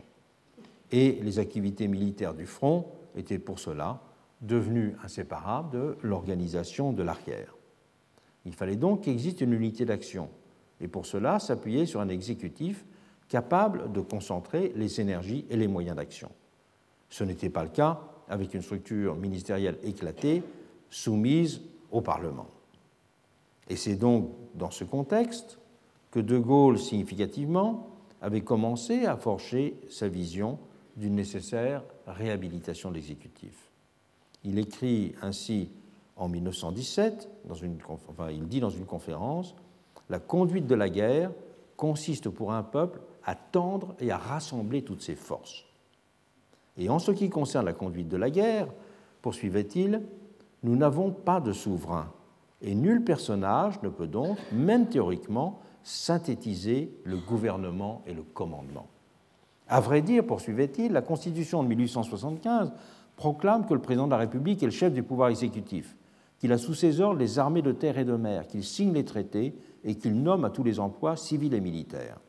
Et d'après la lettre de la Constitution, il semblerait assez normal que le président de la République exerçât effectivement, disait-il, la conduite générale de la guerre. Mais, concluait de Gaulle, nos mœurs, nos traditions politiques ont en fait exclu le président de la République du pouvoir exécutif proprement dit. Ils n'en ont fait qu'un conseiller permanent du Conseil des ministres et un personnage représentatif. À défaut d'une présidence forte, il fallait, disait-on, de bien des côtés, modifier la structure du gouvernement pour le doter d'une véritable tête. Et commenceront alors tout un ensemble à se mener, tout un ensemble de réflexions sur euh, la constitution de ce pouvoir exécutif. Dans un texte qui, même s'il n'a pas eu une influence immédiate énorme, mais significatif à relire maintenant, ses lettres sur la réforme gouvernementale de 1917, Léon Blum donnera une des les plus tranchées qui soient cet impératif. Il faisait d'abord le constat d'un échec. Nos conseils des ministres, écrivait-il, ne sont jamais aptes à une décision catégorique, et même bien rarement une délibération utile. Pour la décision, l'exécution, ils sont trop nombreux, et trop de bonne volonté contraire s'y paralyse. Ils ne possèdent aucun des organes normaux dont un corps exécutif doit être nécessairement pourvu. Bien que la loi prévoie en maintes occasions, disait-il, des résolutions arrêtées en Conseil des ministres, le Conseil n'a point de secrétaire, point de procès verbal, point d'archives, et aucun de ces soi-disant décisions ne ne revêt une forme précise et certaine. Il dit Je ne me souviens pas qu'il ait été discuté en Conseil des ministres une grande loi, une réforme à longue portée, un plan général d'administration. Les plus graves questions se sont posées devant le pays avant que le Conseil les eusse débattues ou seulement aperçues. La solution, on le sait, elle sera chez lui de proposer d'instituer un véritable président du Conseil, chargé de la seule tâche de direction et coordination des ministres, à une époque où celui-ci cumulait toujours cette fonction avec un portefeuille euh, ministériel auquel il consacrait d'ailleurs l'essentiel de son temps. Il faut un chef de gouvernement comme il faut un chef d'industrie, avait alors fameusement dit Blum. Et c'est à ce chef d'avoir constamment le gouvernail en main, la carte et la boussole sous les yeux. Et à la question ce chef sera-t-il un ou plusieurs il répondait dans un État démocratique, la souveraineté appartient en théorie au peuple et aux assemblées qui la représentent, pratiquement elle est déléguée à un homme, la nécessité le veut ainsi. C'était donc tenir un langage en totale rupture avec la tradition républicaine. On était bien loin, avec ces mots, de la vision d'un Gambetta ou des leaders de la Troisième République qui estimaient que tout bon démocrate est l'ennemi des personnalités excessives. Et Blum, dans ce texte, était même allé très loin dans la provocation et dans ce revirement. Il n'hésitait pas, en effet, à dire de façon provocante de ce chef, de ce premier des ministres, la formule fait alors son apparition, habituons-nous à voir en lui ce qu'il est ou ce qu'il devrait être, un monarque? Un monarque à qui d'avance les lignes de son action furent tracées. Un monarque révocable et temporaire, mais nanti cependant, aussi longtemps que la confiance du Parlement lui prête vie, de la totalité du pouvoir exécutif, rassemblant et incarnant en lui toutes les forces vives de la nation. Sans cela, argumentait-il, et là il retrouvait l'idée de Necker, je ne pense pas qu'il l'avait lu, l'idée même de responsabilité ministérielle n'aurait aucun sens sans cette concentration. Et Blum n'en restait pas moins un fervent défenseur du régime parlementaire, mais il convenait à ses yeux d'en redéfinir l'architecture. Le Parlement était seulement appelé pour lui à n'être que le contrôleur strict et, je le cite, l'inspirateur de l'action exécutive. Devait lui faire face une direction unique, confiée au président du Conseil, reconnu comme le chef. C'était donc à ce président du Conseil d'être le guide du Parlement, celui qui devait régler l'ensemble de l'activité politique et être jugé au-dessus d'elle, afin, je le cite, que de son poste altier de commandement, il puisse la considérer sereinement et la dominer tout entière. À cela, concluait-il, habituons-nous. Et Bloom allait même encore plus loin en considérant que les moyens pratiques d'exercer cette maîtrise, je le cite, n'ont pas changé depuis Louis XIV. C'était ainsi pleinement restaurer la naturalité et la nécessité du pouvoir exécutif comme fonction de direction politique essentielle dans tout régime politique. Ce n'était qu'à ce prix pour lui que le pays pouvait sortir de son impuissance, de l'effort inefficace, de l'agitation en pure perte évidemment particulièrement dommageable en temps de guerre. Clémenceau, à partir de l'automne 1917, apportera avec sa personne une forme de réponse immédiate à cet impératif. Quant à Blum, son engagement dans le Parti socialiste l'amènera à prendre ses distances avec une partie de ce vocabulaire. Évidemment, il ne reparlera plus jamais du roi nécessaire. Et en même temps, il s'avérera un défenseur même plus réservé du régime parlementaire au moment où il s'est converti au congrès de Tours à la notion marxiste de dictature du prolétariat. Mais son livre avait en même temps témoigné d'une rupture qui s'était opérée dans les esprits, car il aurait été impensable que dix ans plus tôt même, un article, mais qui est devenu un livre, ait été publié.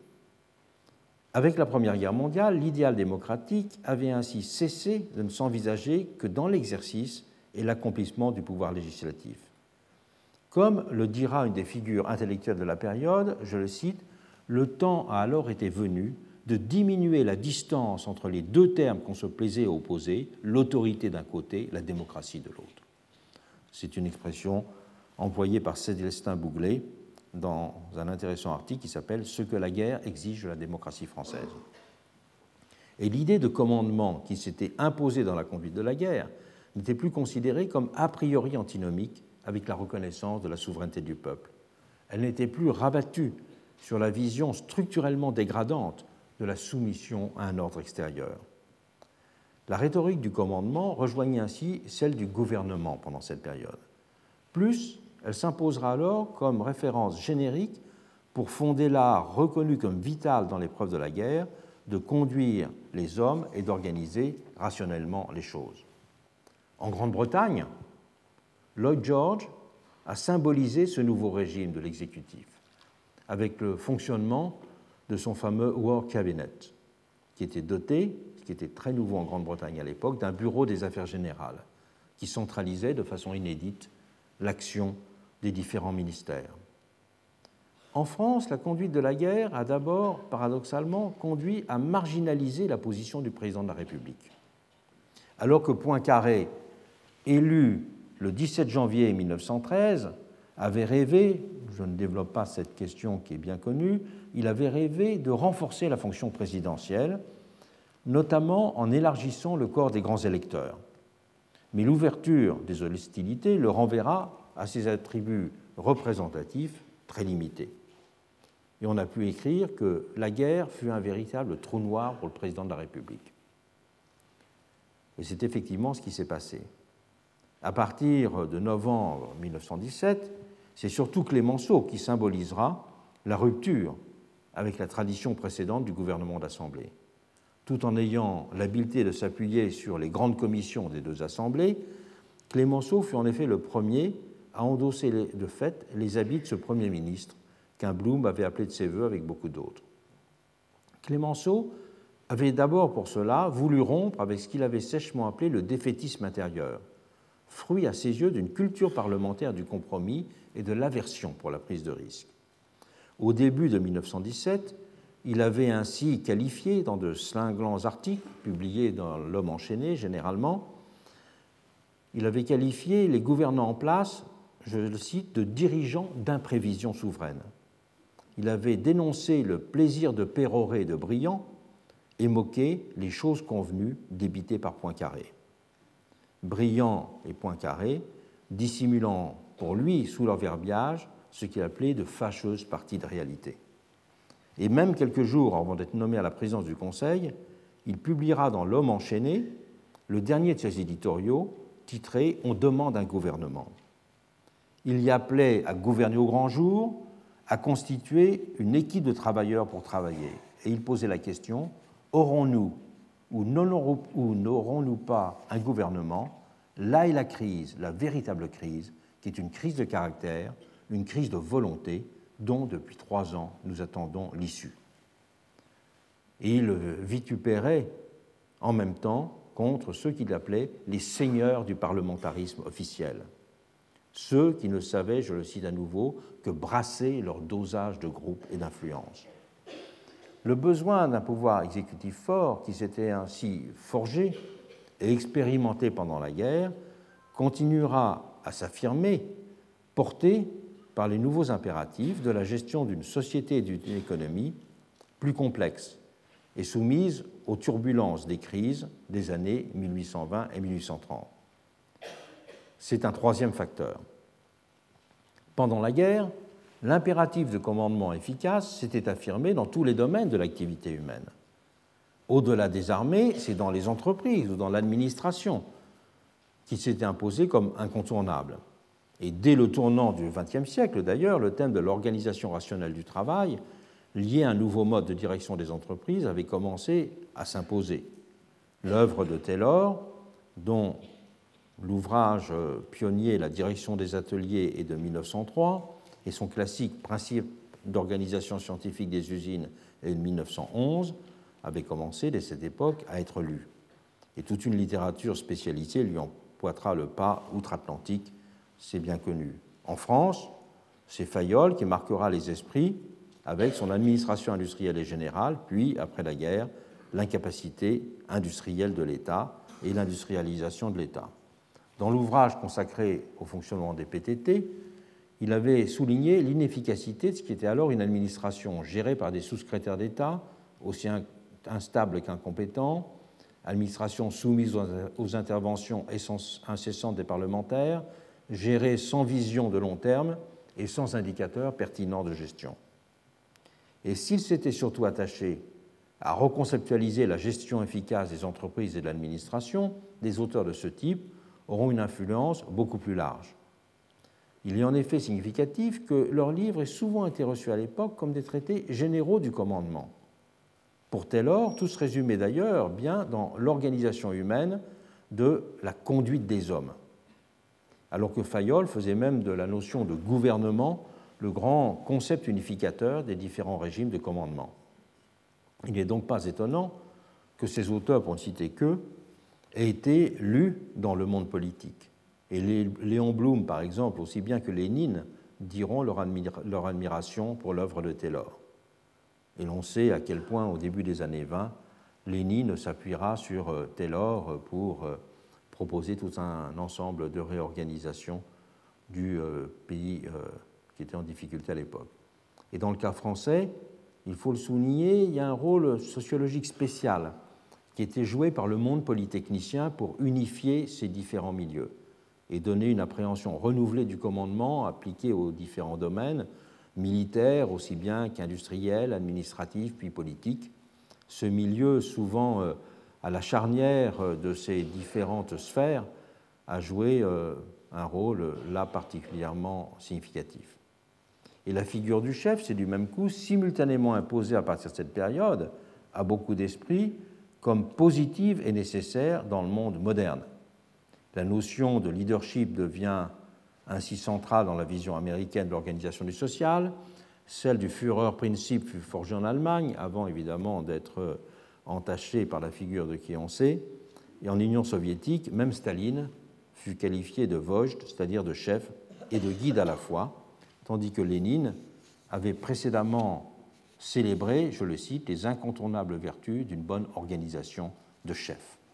Je renvoie sur ce point à l'ouvrage qu'Yves Cohen a euh, récemment publié sur ce thème, Le siècle des chefs, une histoire transnationale du commandement et de l'autorité qui fait le point sur cette question. Considérer les choses de cette façon, c'est une véritable révolution. On était en effet désormais bien loin de la célébration précédente du bon pouvoir, envisagée sous les seules espèces de la règle anonyme que les libéraux et les révolutionnaires avaient théorisée des deux côtés de l'Atlantique. Loin aussi, d'un autre domaine, du mot d'ordre abat les chefs qui avait imprégné tant la culture socialiste et syndicaliste que l'esprit républicain du XIXe siècle. Cette célébration de la figure du chef avait certes une dimension polysémique. Pour certains, elle renvoyait au vieux thème récurrent de la place des aristocraties dans la démocratie, qui avait traversé tout le XIXe siècle. Elle avait aussi parfois une tonalité franchement archaïque dans les milieux traditionnalistes, qui ne cessaient de vitupérer la modernité, et en appelait aux valeurs traditionnelles, au retour à l'ordre et à l'autorité. Elle avait, cette célébration du chef, euh, en même temps, pour beaucoup, une connotation managériale. Et dans l'ordre politique, elle prenait souvent de son côté un accent antiparlementaire. Mais ces multiples sensibilités avaient en commun de converger dans la direction d'une revalorisation du pouvoir exécutif. Ramené au premier plan, ce dernier était désormais établi dans une plus grande centralité et dans une évidente nécessité. Un quatrième facteur va marquer ce tournant vers la reconnaissance du pouvoir exécutif. C'est l'extension du champ de l'action publique et le déclin de la loi.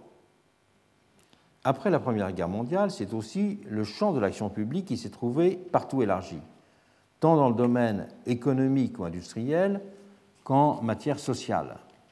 Le problème n'a plus simplement été de définir des règles, mais d'obtenir des résultats concrets. L'important est devenu de prendre des mesures, d'adopter des stratégies. C'est donc le pouvoir exécutif qui a, par ce biais encore, mécaniquement tendu à prendre l'ascendant dans ce nouveau cadre. Bertrand de Jouvenel a qualifié cette évolution comme correspondant au passage, a-t-il dit, d'une suprématie de la loi à une suprématie du but. Passage, disait-il, d'une nomocratie à une téléocratie. Je le cite. Un gouvernement contemporain, dit-il, est en faute si le plein emploi n'est pas maintenu, si le produit national n'augmente pas, si le prix de la vie augmente, si la balance des paiements est déséquilibrée, si le pays prend un retard technique à l'égard des autres, si les institutions d'enseignement ne fournissent pas les talents spéciaux en quantité et en proportion correspondant aux besoins de l'économie nationale.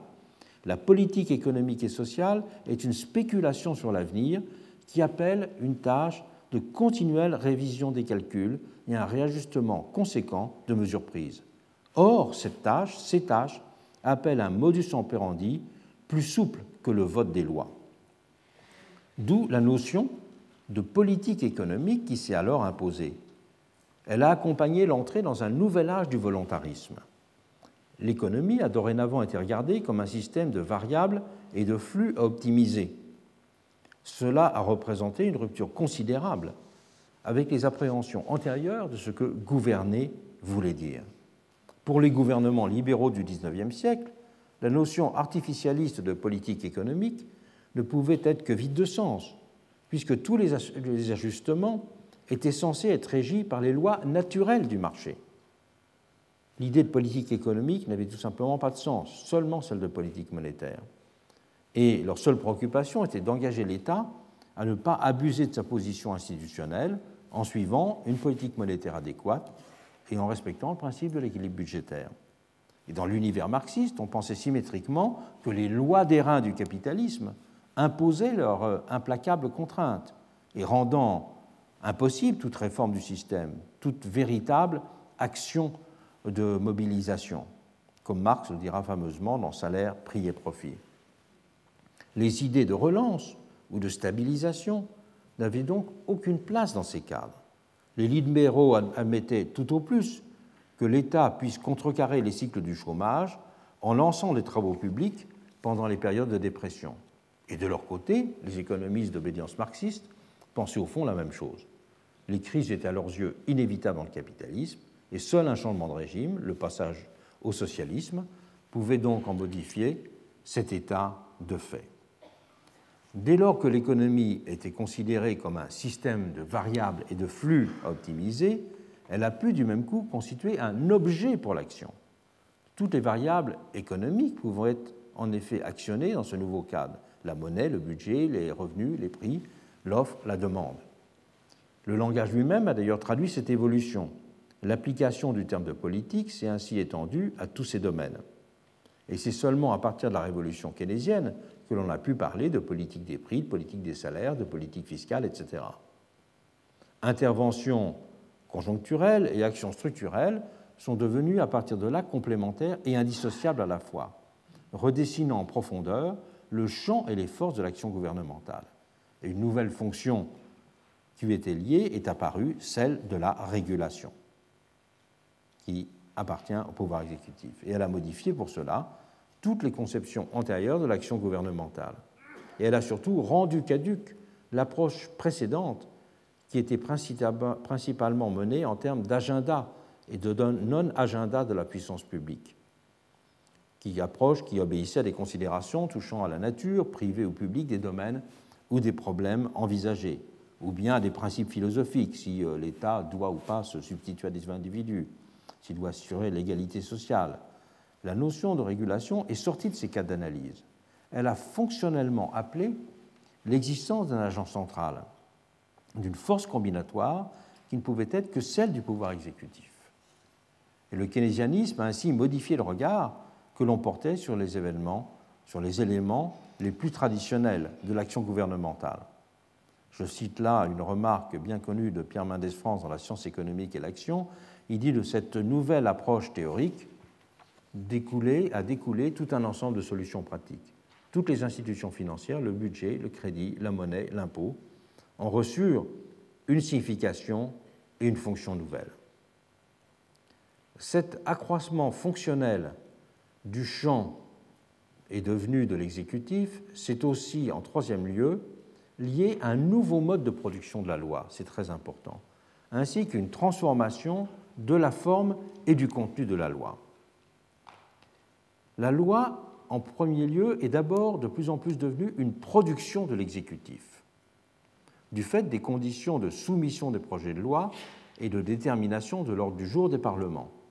Donc ce nouveau rapport de l'exécutif et l'intrusion de l'exécutif dans le législatif était un phénomène massif et fondamental remarqué partout à partir de cette période.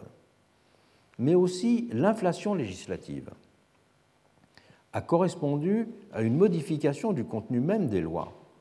Loin de rester des règles générales, simples et peu nombreuses, réglant la vue commune, les lois sont de fait pratiquement devenues l'équivalent de règlements ou de directives ayant des objets de plus en plus spécifiques, de plus en plus particuliers. L'idée de généralité liée à la loi s'est fortement amoindrie. Et l'ancienne distinction pour cela entre le pouvoir exécutif, assimilé à la notion de généralité, et le pouvoir, le pouvoir législatif, pardon, assimilé à la notion de généralité, et le pouvoir exécutif assimilé à la notion de particularité, c'est du même coup presque complètement effacé dans ce contexte. On a témoigné de façon spectaculaire, en France tout particulièrement, dans les années 1920 et 1930, la multiplication des décrets-lois, multiplication qui a traduit la montée en puissance de l'exécutif face au législatif. Le recours aux décrets-lois a représenté une nouvelle façon de gouverner, puisque la notion même de décret-loi met à mal celle de loi c'est le décret qui peut contrer la loi, selon euh, la définition fameuse de Capitan, et se substitue à elle. Gustave Le Bon avait d'ailleurs fameusement dit de ces décrets-lois qu'il avait observé qu'ils étaient, je le cite, une forme adoucie du pouvoir dictatorial. Et leur multiplication, en tout cas, bien correspondu, un recul du législatif devant l'exécutif. Il y a de nombreux travaux de juristes qui ont analysé ce, bouleversement essentiel du nouveau statut de la loi. Donc ces différents facteurs tenant euh, à la vision de l'organisation keynésienne, tenant au rôle euh, et à la définition nouveau de la loi, tenant à la vision du commandement, tenant à ce qui était lié directement à la guerre, tenant aussi euh, à ce passage de la question du nombre à celle des foules, ont ouvert la porte à une nouvelle considération du pouvoir exécutif, sans rompre évidemment immédiatement avec euh, euh, les formes parlementaires précédentes, mais en ouvrant, c'est indéniable, de nouveaux possibles. Mais les vecteurs de ce grand tournant, qui ont conduit à une réhabilitation de l'exécutif, n'ont pas pour autant euh, fait entrer cet exécutif en démocratie. En effet, aucune théorie démocratique du pouvoir exécutif n'a alors été formulée dans ce contexte. Se sont seulement fait jour trois grandes approches proposant un certain encadrement de la question dans des perspectives très différentes. Et c'est à ces grandes, on pourrait dire, tentations du pouvoir exécutif que je consacrerai les quelques séances qui viennent. C'est d'abord esquisser une vision de la démocratie plébiscitaire dans laquelle le pouvoir exécutif est considéré à partir d'une polarisation sur la question de la légitimation de ce pouvoir, qui était reconnue dans sa centralité. Et le premier à en proposer une interprétation cohérente sera euh, le, le, grand sociologue Max Weber, quand il dira le maître mot de la démocratie, c'est le droit de choisir directement un chef. Donc la démocratie sera réinterprétée en étant dans un cadre de pouvoir exécutif dominant à partir de cette vision euh, euh, présidentialiste plébiscitaire. Je ferai longuement la différence. Et la constitution allemande de 1919, dont il fut un des inspirateurs, s'engagera dans cette voie, nous le verrons dès la séance prochaine, en faisant élire au suffrage universel le président du Reich. La présidentialisation des démocraties au XXe siècle approfondira ce sillon. Et une certaine, en second lieu, une certaine défense du gouvernement d'exception sera une nouvelle modalité de justification et d'exposition de la constitution d'un champ d'action de l'exécutif. Et au fond, l'exécutif sera, de cette manière-là, en quelque sorte, soustrait à l'ordre démocratique. En même temps qu'il est reconnu comme central, il est soustrait à l'ordre démocratique par toutes ces théories du gouvernement d'exception qui vont se développer dans les années 20 et dans les années 30. Et bien sûr, c'est Carl Schmitt qui s'en fera là le théoricien. Et d'une troisième façon, l'accroissement, la reconnaissance de l'accroissement du champ de l'exécutif s'est enfin opéré sur le mode d'une réduction gestionnaire de ces opérations. Déplacer dans le champ administratif certaines de ses attributions, au nom d'un double impératif de compétence et d'impartialité, sera une troisième manière d'en réduire le périmètre soumis à la légitimation démocratique. C'est donc sous la double espèce d'une conception réductrice de la légitimité démocratique, réduite à l'élection populaire de l'exécutif, et d'une réduction du champ reconnu comme pertinent de l'intervention démocratique que le pouvoir exécutif montra en puissance au XXe siècle. Il convient donc euh, d'analyser ces trois figures, ces trois figures, ces trois tentations de prise en compte de l'exécutif sur un mode soit réducteur, soit franchement euh, pathologique. Et ces formes de pathologie représentent des pathologies de la démocratie d'un type différent de celles que j'ai précédemment eu l'occasion euh, d'analyser. Donc les prochains cours seront consacrés analyser cette euh, tentation plébiscitaire dans la prise en compte de l'exécutif, cette tentation euh, de constitution des situations d'exception en normalité de la pensée du gouvernement, et cette réduction, au contraire, non pas exacerbation, mais la réduction, cette réduction gestionnaire de l'exécutif. Nous verrons donc cela à partir de la prochaine fois. Retrouvez tous les contenus du Collège de France sur www.colège-2-france.fr.